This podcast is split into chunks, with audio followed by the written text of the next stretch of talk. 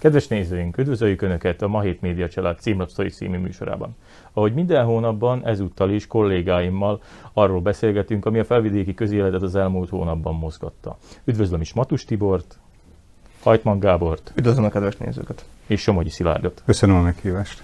Szervuszok, én is köszönöm, hogy eljöttetek. Hát és mivel is kezdhetnénk? Hát az elmúlt napokban ismét csak enyhítéseket tapasztalhatunk ugye kiárási tilalomról beszélgethetünk, beszélgethetünk arról is, hogy egyre, kevés, és egyre kevésbé van szükségünk azokra a tesztekre, amiről már több mint fél éve beszélgetünk.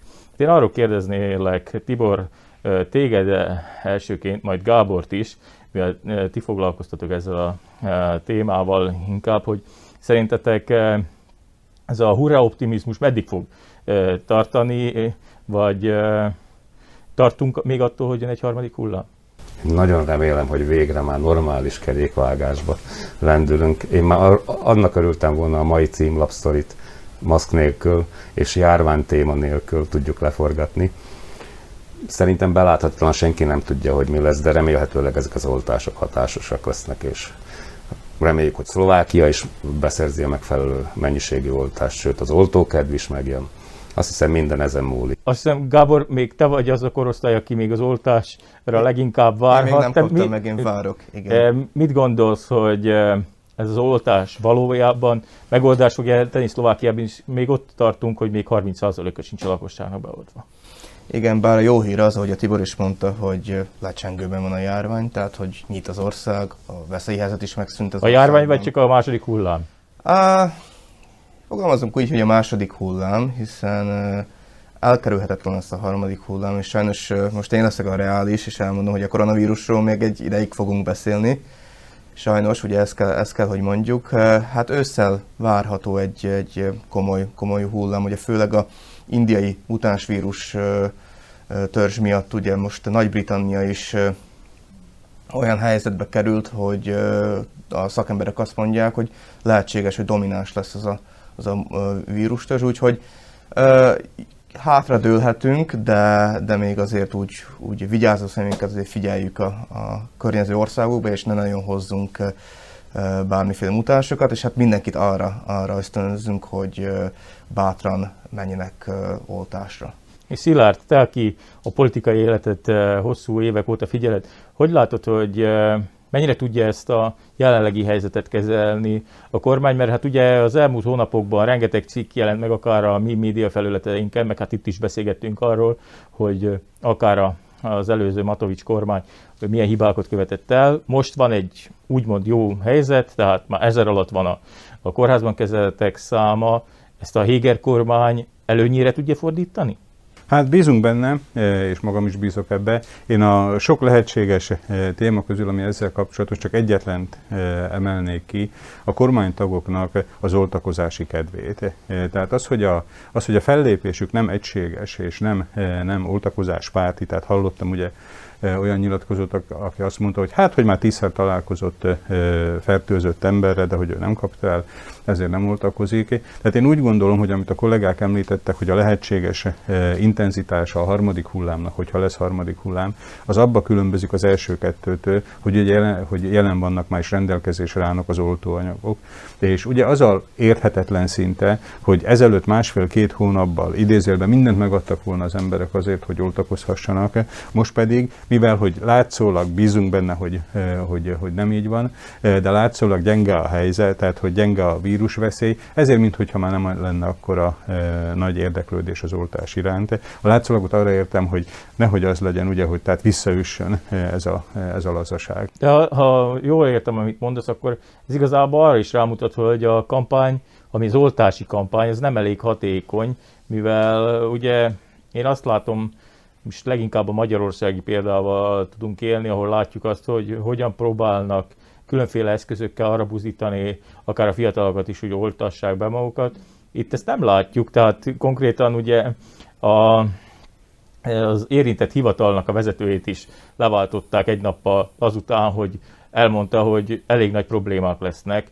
Te mit gondolsz, jó ez a kampány, vagy működik ez? Hát én nem látok Szlovákiába valamiféle tervezett országos jellegű kampányt, vagy legalábbis olyan kampányt, ami ilyen jegyeket mutatna ki. Természetesen vannak egyedi, meg akár intézményi támogatások is, de hogyha például összehasonlítom a magyarországi példával, mi épp voltunk kollégával Farkas Bertalannál, az űrhajósnál személyesen egy interjút készíteni, ezt esetleg majd a labba is ajánlom, hogy olvassák el, és láttuk azt, hogy Magyarországon ugye tele van billboardozva az ország különböző ismert emberekkel, nem politikusokkal, színészekkel, sportolókkal, vízilabdaedzővel, olimpiai bajnokokkal, akik mind egyöntetően azt mondják, hogy, hogy igen, hát tehát támogatják az oltást. Tehát, hogy én biztos, hogy ezen a területen nem sajnálnám a pénzt arra, hogy minél jobban a társadalmat rávenni, hogy természetes legyen ez. Szilárd, nem csak ebben van gond, szerintem abban is nagy gond van, hogy a, meglátszik, hogy mintha a Szlovákia nem tudna megszervezni egy dolgot. Tehát azért ez egy komoly logisztikai művelet, nem, tudja, nem tudta megszervezni. Számos hiba merült fel a regisztrációnál, zűrzavarok voltak. Az oltópontok azok, most nem, a, nem azokról beszélek az egészségügyi személyzetre, akik adják az oltásokat, hanem, hanem maga a szervezettség, hogy, hogy, hogy ott tömegeknek kell várakozni az oltások előtt, és, és, és számtalan ilyen esetet lehet összehozni, és, és kéne hagyjuk ugye a Sputnik körüli fért,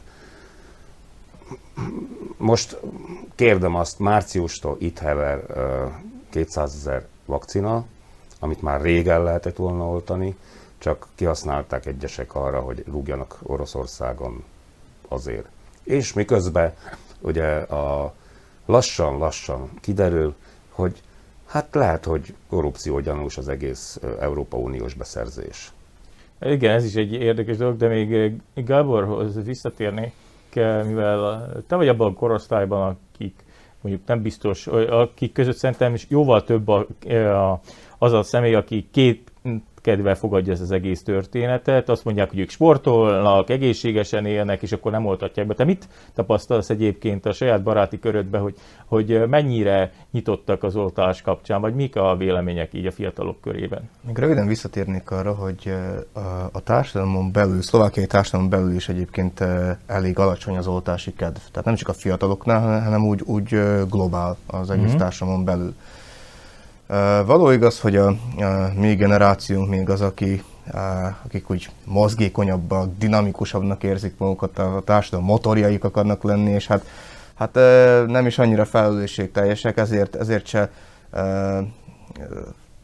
tartják fontosnak azt, hogy esetleg mindenképpen el kell menni oltásra, mert de ez megoszlik egyébként, meg is oszlik, tehát hogy ha, ha külön ki kéne emelnem csoportok, akkor az igaz, hogy a fiatalok a legszkeptikusabbak, de a fiatalok között is vannak felelősségteljes személyek, akik, akik szeretnének elmenni oltásra. Például egy-két ismerősöm, amikor megnyitották ugye a, a 16 év felüléknek is, hogy mehessenek oltásra, akkor azonnal pár ismerősöm már berakta a többi járást is, észak-szlovákiai járásokat, és, és kaptak időpontot. Én is bejelöltem ugye időpontot, csak hát én még egy kicsit várok, mert ugye AstraZeneca-val már nem oltanak, és a Pfizer 35 év fölött adják, úgyhogy én még pont az a két szék közé estem, úgyhogy én még egy kicsit várok, de a családtagom már mind be van oltva, hát még egyedül én várok arra. Ez, ez is egy érdekes dolog, itt Tibor említette, de ezt a szervezettséget, tehát valójában azt látjuk, hogy Szlovákiában ez alatt a kormány alatt igazából semmi sem működik szervezési szinten. Itt beszélhetünk gazdaságtól egészen tényleg az egészségügyig. Ez a kérdés, hogy ennek ellenére hogy tud még működni ez az egész kormányzat, mert itt most váltottak kormányfőt, igazából a kormány jellegében nem nagyon változott, tehát mit gondolsz, hogy mi tartja össze akkor ezt az országot jelenleg? Nehéz kérdést tettek fel. Lehet, hogy egy ilyen, mind a lentkerék tudod, tehát ez a milyen erőnek nevezik ez a Hát meg ne feledkezzünk meg a hivatalnoki rétegről. Tehát a hivatalnoki réteg ugye az, akinek nincs arca, aki nem szerepel a sajtótájékoztatókon, eh, de bejár minden reggel eh, rendszeresen a munkába, és eltölti ott a neki kijelölt időt, tehát nem mehet haza, mint egy politikus, aki úgy gondolja, hogy eh, mára már elég volt. Tehát én úgy gondolom, hogy általában a társadalmak, ugye köztük például mondjuk a szlovákiai is, ezeknek az embereknek a vállán nyugszik. Tehát ők intézik el azt, hogy úgy, ahogy legyen papír, úgy, ahogy legyen rajta bélyegző, úgy, ahogy működjön valami. Tehát ne feledkezzünk feledkezzünk meg. Ez egy nagyon jelentős réteg, de egy, egy láthatatlan, szinte arctalan réteg, aki a napi mozgását, napi működését az országnak biztosítja. De, de hogy szóval ezt elfogadom, és, és biztos tisztelet nekik, és, és ha belegondolunk, akkor jóval nehezebb a dolguk, mert uh, mi történik? Ott történik nálunk egy intézkedés meghozatala. A, az A politikus bejelenti a Facebook oldalán, a BP politikus uh, ellent mond neki, aztán még az ellenzék beleszól, és aztán még harmadik, egy pár hét múlva aztán megszületik egy ilyen összvérintézkedés. Nem, hogy a jó ember szerint, hát sima polgár nem is tudja, hogy mit kellene csinálni, vagy, vagy mi, is, mi is most a hivatalos előírás.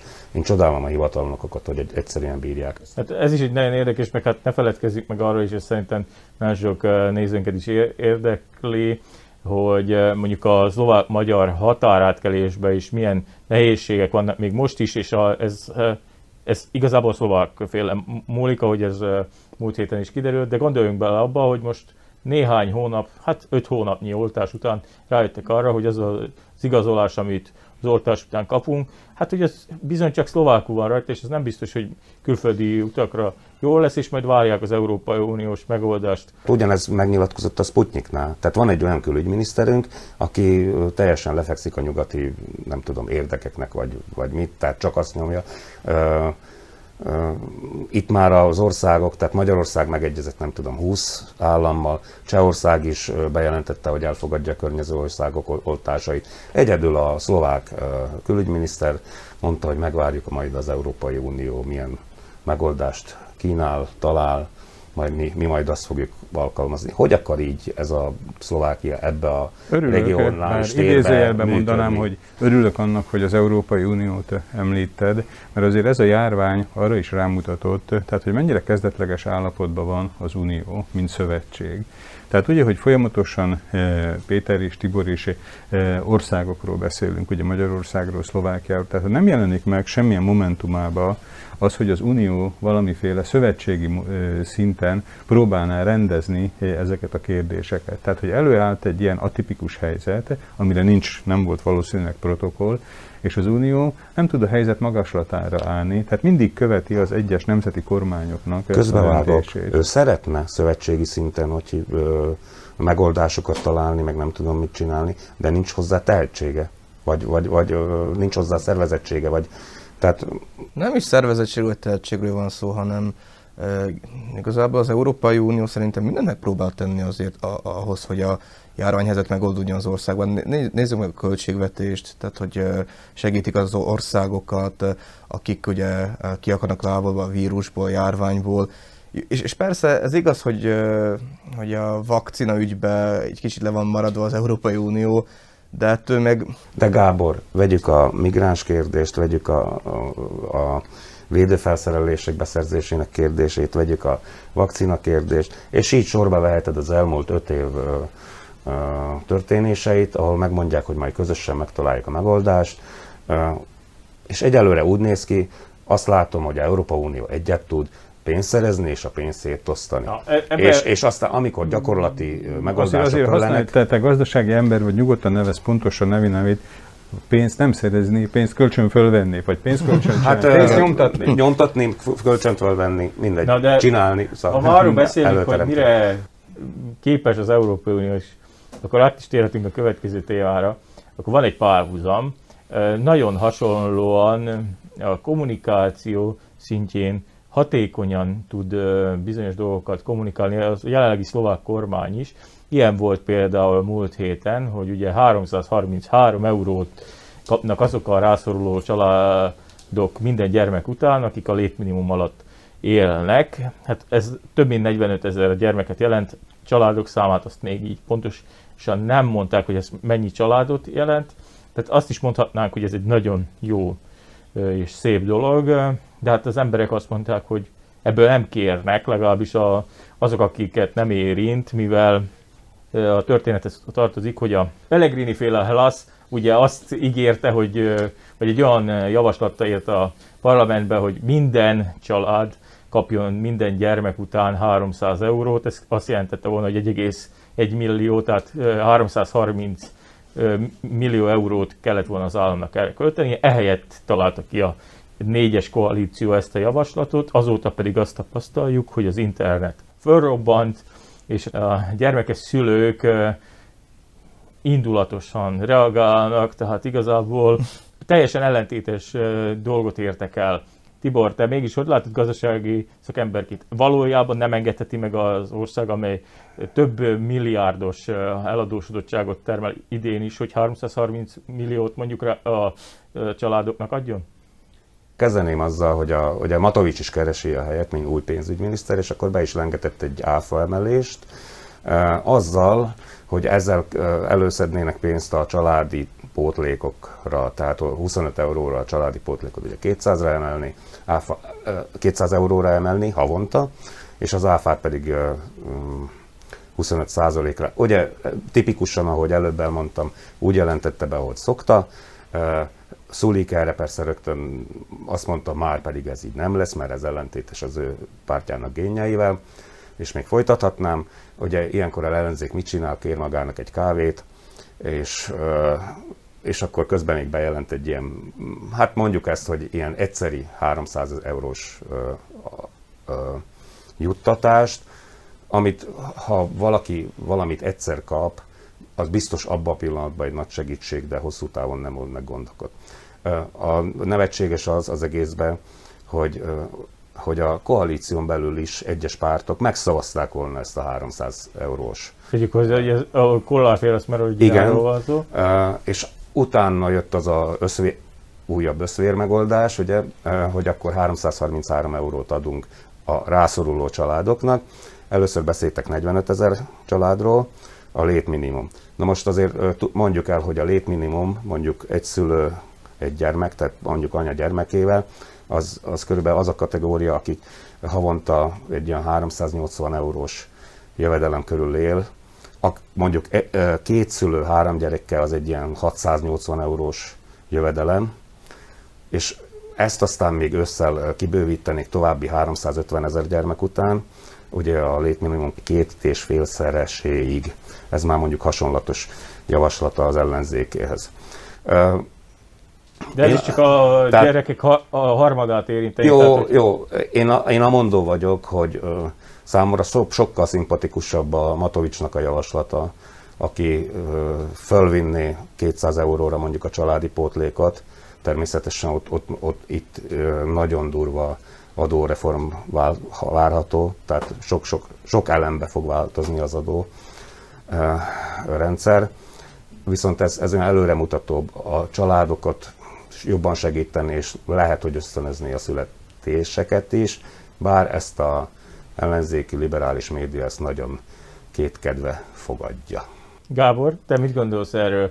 Hogyan, uh, hogyan lehet ösztönözni uh, család vállalásra fiatalokat, vagy akár idősebbeket, akik még, még abban Téged korban... mivel lehetne meggyőzni? Hát őszintén azért ez a javaslat engem nem, nem győzött meg, mert hát azt mondom, hogy hiszem, ha látom. Már Illet, Hát a, a, tehát a 200 euró. 200 euró, igen. Uh, ugye Matovics a közösség oldalán írta ki májusban, hogy ugye május 1 hogy ez a szerelem hónap, hogy most mindenki akkor legyen együtt, és akkor, hogy szaporodjunk, és hogy, és hogy, hogy összeszülessenek sok gyerekek. Ez mind szép is jó egyébként, és ezt tényleg elismerem, hogy, hogy azért ezek, ezek pontos, fontos dolgok, hogy azért a, a demográfiát egy kicsit megváltoztatjuk, de, de ezek megint ilyen Hát nem akarom azt mondani, hogy populista húzások, de... Mondjuk nyugodtan azt, hogy ez egy populista, de, átgondolatlan, de Igor és Mat- kiengedett uh, szellem a palaszból. Uh, fontos téma, uh, de az a probléma, hogy megint uh, Igor Matovics maga vette kezébe az ügyet, és nem beszélte meg a dolgokat többiekkel. Tehát esetleg, hogy egy ilyen szakmai bizottsággal összeült volna, vagy a többi politikai pártal, mondjuk nem az ezt mert ők meg szöges ellentéte a másiknak, de például Szverodinával, vagy esetleg a Zalugyiból egy-két politikussal, akkor ott lehetett volna valamilyen kompromisszumos javaslatot hozni, de így, így lehet látni, hogy akkor megint a koalíció tehát hogy kétfelé húz. Gábor, vannak, de ez azt feltételezi, amit mondasz, hogy ő ezt komolyan gondolta volna. Tehát akkor persze, de mivel nem gondolta komolyan, én ebből indulok ki, tehát úgy, úgy is tudja, hogy ez nem fog megvalósulni, akkor mire beszélgessen róla fölöslegesen, ő kidobja az interneten. Téma. Kell egy téma Én nem mondanám, hogy ezt nem gondolta komolyan, mert azért a pénzügyminiszter belső anyagaiból kiderülnek olyan dolgok, hogy benne van a javaslatok között. Inkább, inkább az van, hogy megint nem rakták rendszerbe az intézkedést, nem egy intézkedés csomagot kapunk, hanem egy, egy szimpatikus elemeit kivette a, a Matovics, és megpróbál vele villogni. Tehát ez, ez a, próbálja ezzel valahogy ö, ö, kifedni azt a légüres teret, hogy ő most nem a ország első embere, hanem csak egy pénzügyi Igen, tematizálni akarja a közbeszédet. Szilárd, te mit gondolsz, hogy valójában ez egy reális dolgon, akár a 200 euró, de akár ez a 333 is, amit már ugye azt mondták, hogy még nyár előtt kifizetnének. Általában véve azt gondolom a közvetlen konkrét pénzosztásról, hogy az egy nagyon rövid távú, tehát nagyon rövid távú és alacsony hatásfogú intézkedés, és mindig, mindig harcokat generál a társadalmon belül. Tehát, hogyha konkrét készpénznek a adásáról van szó.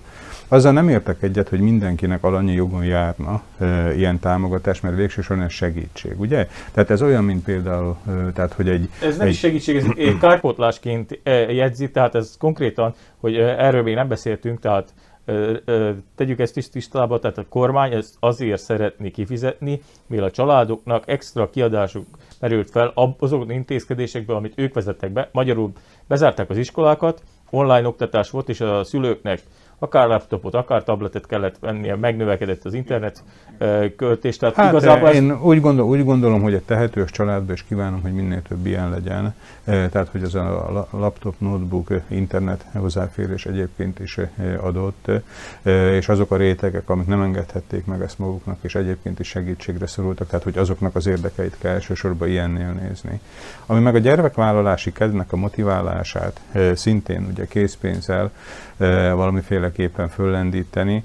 Én úgy gondolom, hogy, tehát, hogy Szlovákia annyi, annyi foltozni valóval rendelkezik a, a családpolitikát illetően, kezdjük csak azt ugye például mondjuk a bölcsődéknek a kevés számával, vagy az óvodáknak az egyre nagyobb föntartási költségei, tehát ugye, hogy díjat, pontosan, tehát, hogy én úgy gondolom, hogy ezek jól hangzó kijelentések, amikor készpénzt ígérünk valakinek, természetesen szükség van arra is, de az, hogy a gyermekvállalási kedv növekedjen, szerintem azt kell látni a szülőknek, hogy biztosítva van legalább a érettségig vagy a diplomaszerzéséig annak a gyereknek a infrastruktúrális háttere.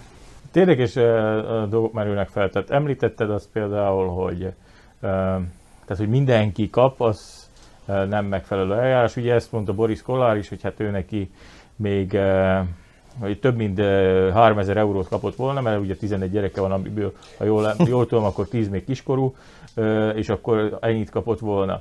És hogy a Fico és nem tudom, egyes politikusoknak a gyerekei után se kéne.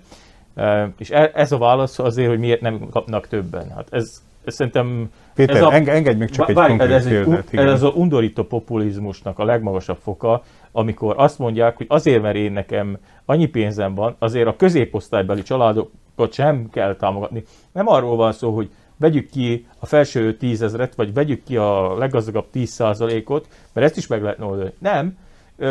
Hát egyszerűen azért, mert nem akarunk erre pénzt költeni, azért, mert a barátoknak odaadtuk az antigénes tesztelésre a, a milliókat, vagy Igen. egy csomó pénzt elkötöttünk teljesen irreális dolgokra, azért nem is próbálok meg segíteni abban igazat adok neked, hogy én sem vagyok annak a híve, hogy most adjunk készpénzt, adjunk 300 vagy 333 eurót egyszer, mert az igazából nem, nem tanítja meg halászni azokat, akiknek hát de nyilván, nyilván, nyilván, nyilván a legszegényebb rétegeknek a napi prózai kiadás, tehát a rezsiköltségeihez jelentősen hozzá tud járni. Hadd engedje meg csak egy konkrét példát, fordított esetben. Például akkor, amikor gyorshajtásért egy e, sofőrnek ad a rendőr, mit tudom én, 300 eurós e, büntetést, akkor a bérből, fizetésből élő azt nagyon meg fogja érezni. De hogyha ad egy 300 eurós büntetést egy egy többszörös milliómosnak, akkor nyilván semmiféle hatást az a 300 euró nem fog elérni, de hogyha adna neki az adóbevallása alapján megállapított jövedelmének a 10%-át, mind annak a bérből és fizetésből élőnek, nyilván meggondolná, hogy menne még gyorsan a legközelebb, vagy nem menne. De mivel nálunk a egyenlősdi megy ebbe is. Tehát én úgy gondolom, hogy támogatást vagy segítséget azoknak kell adni, akik rászorulnak, és nem pedig mindegy helikopterből rászorni az országba. Egyetértek. Uh, én még egy másik uh, dologra dolog jut ebből a 333 euróból. az eszembe, hogy uh, tehát a magyarázat szép, meg magyarázat szép, hogy utólag, de szóval ez is a kormánynak a, a hozzá nem értését uh, igazolja, mert mi lett volna az, hogy hoztam egy intézkedést, és akkor körülbelül fölmérem, hogy ennek ez, ez, ez a hatása a családokra, a legszegényebbekre, és akkor oldom. Nem pedig ö, csak oda van dobva az intézkedés, csináljatok polgárok azt, amit akartok, oldjátok meg, ahogy tudjátok, és akkor utólag, amikor már ellenzék ö, falhoz állítja őket, akkor kezdenek el kaparozni, hogy hát, hát igen, oldhattuk volna. Miközben von, volt pénz a, az ilyen típusú intézkedésekre vagy segítségre, lett volna pénz. Mond, mondok, mondok csak egy, egy forrást, ami eddig ez nem nagyon szerepelt a politikai uh-huh. közbeszédben. Szlovákiában az összes párt egyetértve és szolidaritást vállalva egymással hallgat arról, hogy mi van a pártoknak juttatott támogatásokkal.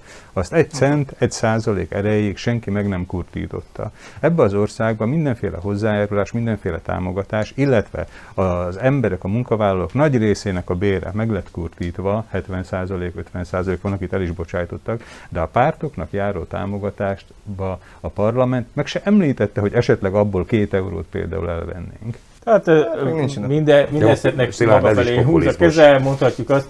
Miért populizmus? De különben igazad van. Tehát ez, ez, ez a klasszikus eset, amit ugye a szlovákok úgy mondanak, hogy a pontyok nem engedik ki maguk alul a tónak a vizét. Tehát, hogy... hogy... Jó. Szerintem ezt a problémát sem fogjuk megoldani, arra viszont tökéletesen eh, viszont, vár, hogy... Eh, Péter, még egy kérdésre még, még ne feledkezzünk meg, ez a 200 euróval. Szóval a liberális médiában nagyon erősen megy a vita, hogy most ezzel jóval-jóval jobban járnának a családos uh, uh, tehát a gyere, gyere, igen. akik, egy, akik gyere, még az egyedülállók, hát azt mondjuk megszívják.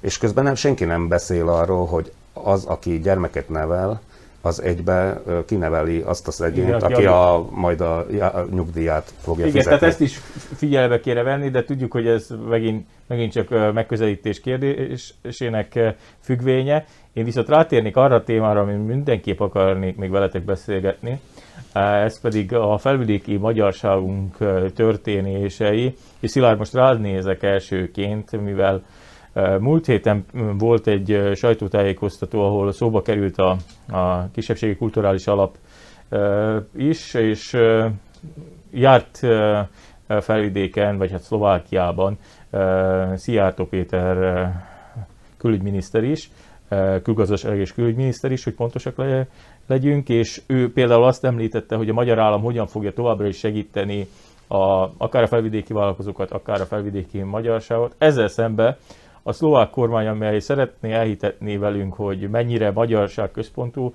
abból annak az elmúlt intézkedésében megtudtuk, hogy ugye az úthálózat fejlesztésre alig költenek, eh, Dél-Szlovákiában. Tudjuk azt is, hogy eh, a Pozsony-Kassa már lassan elkészül Magyarországon, ezt még a szlovák újságírók is leírják, és a kisebbségkulturális alap körül sincs minden rendben, de erről te tudsz többet, hogy mi is ott a helyzet? Még mielőtt a lényegi kérdésre, a lényegi választ megpróbálnék röviden adni, azért egy gondolat erejéig, tehát amit mondtál az úthálózattal kapcsolatban. Kihasználnám itt a címlapsztori nyilvánosságát is arra, hogy gondolkodjunk el azon, ugye, hogy a szlovák közvélemény mindig arról beszél, nincs még Pozsony és Kassa között mai napig, 30 évvel a rendszerváltás után autópálya. De mi is tegyük fel a kérdést, hogy, hogy nem lehet még 30 évvel a rendszerváltás után, illetve a régi idők után Dunaszerdehelyről elmenni Budapestre úgy vonattal, vonattal, hogy ne lehessen átszállni. Tehát ne, ne, kelljen, ne kelljen átszállni. E, ezt, ezt ez egy megfontolandó kérdésnek tartanám. Bocsáss meg csak. 90-es években volt egy ilyen vonal, személyvonat 7 óráig tartott mondjuk.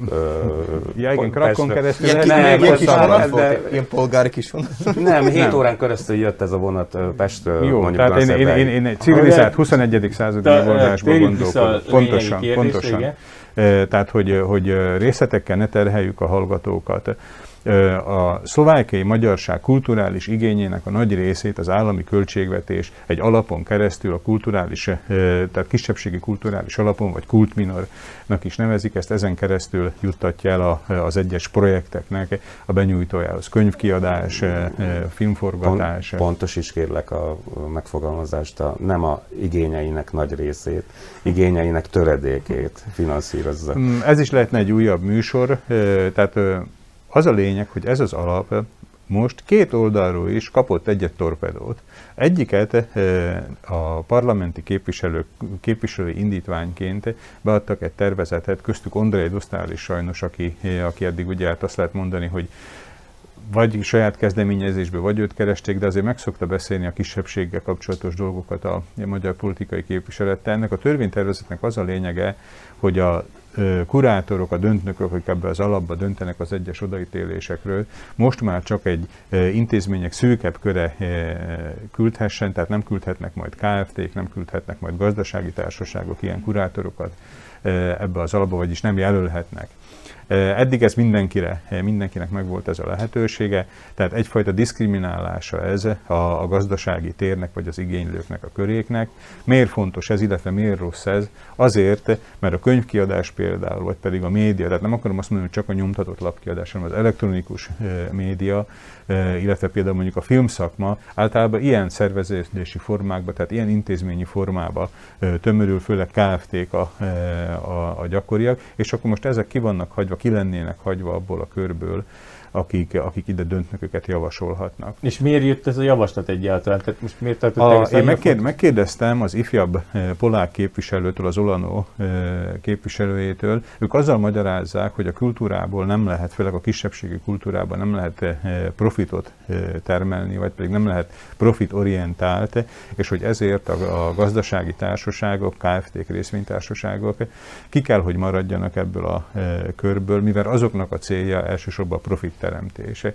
Én úgy gondolom, ez a saját személyes véleményem, hogy az, hogy ki mire használja föl a megítélt támogatást, az elsősorban az ellenőrzésnek a kérdése, nem pedig az, hogy kit engedünk be az ajtón, vagy kit nem engedünk be, hogy erről dönthessen és annyira alul dimenzionált ennek az alapnak az ellenőrzése, a kontroll e, részlege, hogy összesen vannak 13 igazgatóval együtt az egész alapban, viszont hogy nagyságrendben legyen elképzelésedek, egy évben érkezik 2000 igény, tehát, hogy ezt a 2000 igényt, ez a 13 ember, akinek igazából nem is mindnek az a feladata, hogy ezeket, ezeket eh, minősítse, vagy utána a megítélt pénzeknek az elhasználását, fölhasználását e, valamiféleképpen osztályozza. Ezért például előfordulnak olyan helyzetek, hogy egy évben nem is győzik az adott évbe kiadott támogatásoknak az ellenőrzését, ezért következő évben úgy adhatnak be cégek újabb igényeket, hogy, hogy még nincs ellenőrizve az előző Akkor év. viszont fölmerül a kérdés, hogyha ilyen ez a helyzet, akkor miért nem ezzel foglalkoznak a kedves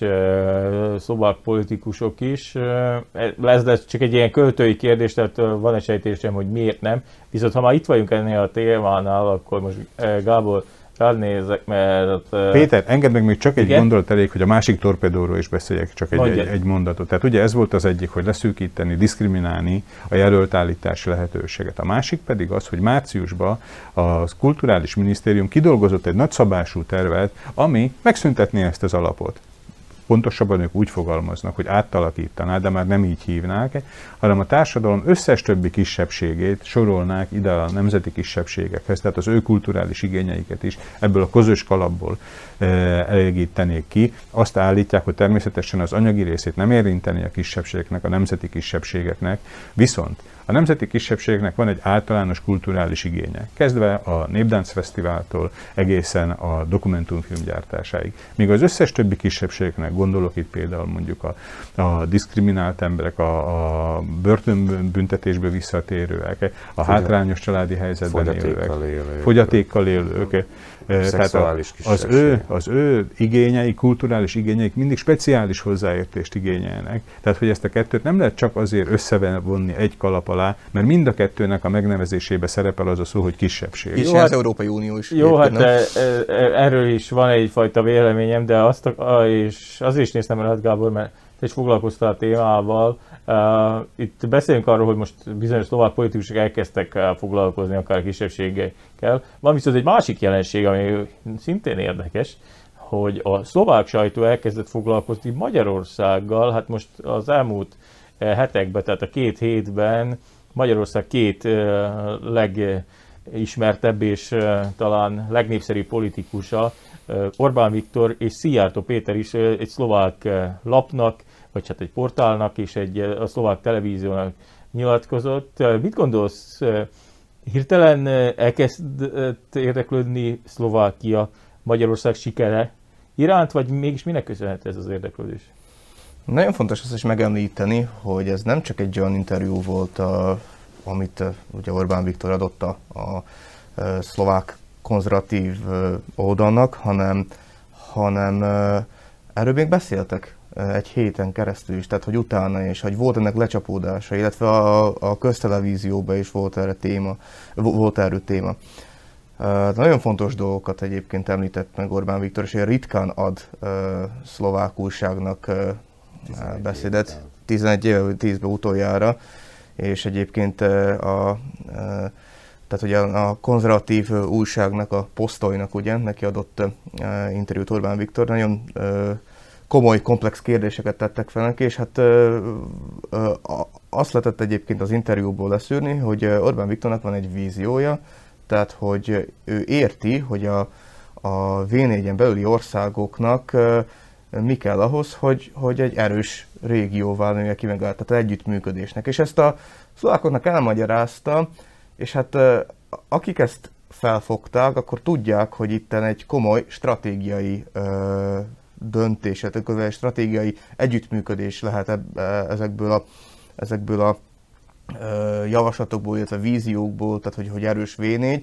Akik meg nem fogták fel, azok meg ugye ah, egyből riadót fújtak, ugye nem akarom pontosan a lapokat idézni, de hát a, a szlovák média liberálisabb fele, vagy bal, baloldali progresszívek, azok már már hát fogták a fejüket, illetve azt írták, hogy, hogy micsoda dolog, hogy most a, Orbán Viktor kérdezik, hát ő diktátor, hát hogy, autokrat. hát, hogy ő autokrat, hát hogy, hogy merészelnek ilyet, tehát és, és nem is olvasták el teljesen a, a, a, ami a, a tartalmát, de, de, de már így bélyegezni, hát a 89 előtti időszakhoz hasonló, hasonló dolgok Igen. történnek. Tibor, csak engedd meg egy megjegyzést erre, amit Gábor mondott. Ez a tipikus liberális szlovákiai megközelítés, tehát az, ami, az, ami nem jó nekünk, az biztos, hogy fasiszta, ami jó nekünk, az biztos, hogy demokratikus, de, igen. De nem is mondom, hogy liberális, tehát hogy ez, ez nem is liberális hozzáállás, ez, de ez már rég. Tehát, hogy... Na, engem meglepett az egész. Én jó érzéssel olvastam, utána meglepett, hogy a, a, a, a cikk alján több, hát olyan nagyjából 500 igen. hozzászóló volt. Persze itt is volt ilyen is, olyan is, viszont tehát hogy a, a liberális média túlsúly miatt az az ember érzése, hogy itt Szlovákiában nem szeretik Orbán Viktort. És itt pedig kiderült, hogy hát igen, vannak, akik megbecsülik. Vannak, akik azt mondják, hogy nekünk miért nincs ilyen államfőnk. Tegyük, tegyük hozzá, hogy szlovákok... Szlovákok, persze most szlovákokról beszélek. És én bizakodóan nézek a jövőbe, hogy ha már vannak ilyen emberek, akik így, így tudnak gondolkozni, akkor azokkal lehet együttműködni. Ugye, mert eddig egész végig attól féltünk, hogy Szlovákia lesz az, aki szétveri a V4-et, Visegrádi ö, csoportosulást. Vannak erre törekvések. Vannak, és vannak -e, igen. Ö, ö, viszont, és ez volt a szép, és Orbán Viktor így csinált egy nagy húzást, hogy feladatot adott ennek a kis nemzetnek. Megmutatta, hogy gyerekek, az a gondolat, hogy kelet és nyugat hídja lesztek, vagy összekötője, az, az már rég foglalt nektek más a dolgotok, nektek az a dolgoztok, hogy itt a régióba teremtsétek meg a kapcsolatot. Na, ezt szerintem én úgy gondolom, hogy, hogy ez a két interjú, tehát az Orbán Viktor, illetve a Szijjártó Péter interjú remek alkalmat adott arra, hogy elgondolkozzanak a szlovák olvasók, tehát ahogy Tibor is említette, ugye ezek mind a kettő szlovák nyelven jelent meg, elgondolkozzanak arra, hogy megérette az idő arra, hogy Szlovákiában is a Fidesz megalakuljon. Tehát nem kisebbségi pártként, tehát nem a kisebbségi magyar közösségnek a pártjaként, hanem egy olyan pártként, ami ezeket az elveket, amit Orbán Viktor nagyon plastikusan és jól érthetően, tehát ugye ő neki megvan ez a képessége, tehát tehát hogy, nagyon plastikusan tudja a gondolatokat kifejezni, és nem véletlen az a sok reakció, amit te is megemlítettél. Tehát amikor az emberek, tehát a szlovák választók közvetlenül kerülnek kapcsolatba ezekkel a gondolatokkal, nem pedig valamilyen transformációs állomáson keresztül, hogy valaki magyarázza az ő szavait. Tehát én úgy gondolom, hogy ez egy remek helyzet arra, hogy ezen el lehessen gondolkodni szlovák oldalról. Még egyszer mondom, tehát nem kisebbségi szerepvállalásként, hanem általános, főleg a v belül és azon belül uniós szerepvállalás. Na tessék, feladva lesz a szlovákoknak. Ez egy nagyon szép gondolat, nagyon, nagyon, nagyon jó ötlet. Azért fölhívnám a figyelmet, a egyik ma, ugye, ma vette egy napilapot, Igen. Igen. kezembe nyomtad, nem mondom ki a nevét, mert Két cikkbe is foglalkozott a szövetséggel, már mind a Magyar Pártok Szövetségével, és hát mondjuk úgy, hogy elindult a támadás, és mind a kettő két dologra volt kihegyezve, hogy a szövetség nem határolódik el Orbán Viktor politikájától, illetve hogy képzelik azt, hogy továbbra is pénzt akarnak fölvenni a Betlen Gábor alaptól, ami nem más, mint Orbán Viktornak a törekvése, hogy irányítsa határokon kívüli magyarságot. Azt hiszem, hogy ennél jobb zárszó nincs is, még én annyit mondanák hozzá, hogy ez is tökéletesen bizonyítja azt, hogy kinek milyen érdekei vannak, és azt is bizonyítja, hogy csak írjanak ilyen cikkeket, mert ezzel is rávezetnek arra nagyon sok embert, hogy ő nekik mi a törekvésük, nem valamiért dolgoznak, hanem valami ellen, és azt hiszem, hogy ez a történelemben mindig meghozta a méltó gyümölcsét, az pedig mindenki e, saját maga eldönteti, hogy mi volt ennek a méltó gyümölcse. Péter, Én... annyit engedj meg, még bocsáss meg, hogy a haza is beszéljek egy kicsit, ha már lapokról van szó. Tehát a Magyar Hétnek a legutóbbi száma, ez egy rendkívül jó pluszt ad a magyarul olvasni tudó választóknak és újságolvasóknak. Címlapon is szerepel Békés Márton, aki elolvassa ezt az interjút, lényegében egy segédanyagot kap az Orbán interjúhoz. Tehát, hogy elvi szinten megközelíti azt a fajta világlátást, amin azok a gondolatok konkrét megtestesülésbe kifejeződtek, ami az Orbán, a Posztol és Orbán interjúban voltak. Tehát ezt tudom ajánlani az összes nézőnknek, összes olvasónknak. Én meg tudom ajánlani összes média felületünket, a ma7.sk megtalálják videóinkat, megtalálják portálunk legfrissebb híreit, és meg tudják rendelni a Magyar Hét heti lapot is. Én megköszönném eh, kollégáimnak, hogy itt voltak, hogy tudtunk beszélgetni, önöknek a figyelmet, és arra biztatnám önöket, hogy tartsanak velünk legközelebb is. Viszontlátásra! Viszontlátásra! Viszontlátásra!